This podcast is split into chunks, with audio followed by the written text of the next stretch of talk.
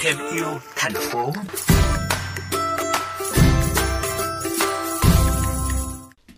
Các bạn thân mến, trong khi một số nhà máy nước ngầm ở Hà Nội đã bị suy giảm về trữ lượng cũng như chất lượng và còn đó hàng triệu người dân thủ đô thiếu nước sạch vào mùa cao điểm, vẫn có một giếng cổ hàng trăm năm tuổi giữa phố được người dân bảo vệ, nâng niu nguồn nước quý.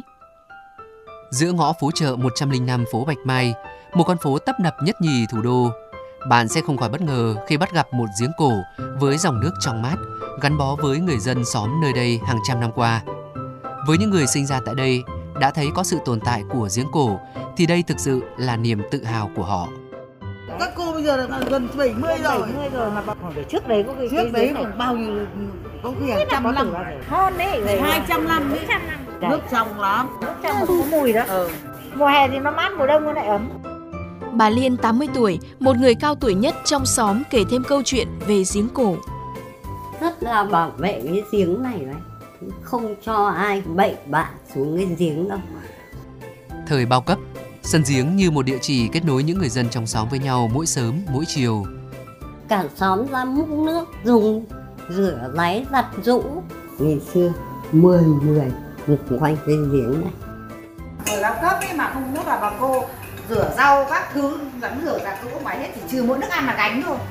Chứ ngày xưa là tầm này là ra giếng đông lắm. Cái chiều đến là đi làm về là kín giếng. Giặt quần, giặt áo, giặt chăn, giặt chiếu.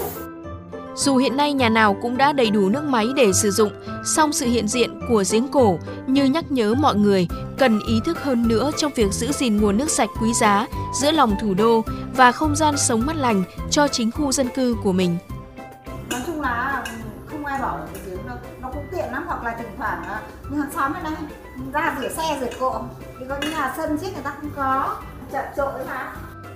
Mỗi một người dân và xã hội đều có ý thức giữ gìn vệ sinh cho sạch sẽ. Cứ hai năm lại thay giếng một lần. Đây, cái nước bây giờ nó trong khi tổ chức nạo vét nhà thì hai chục, nhà thì ba chục, tùy tâm.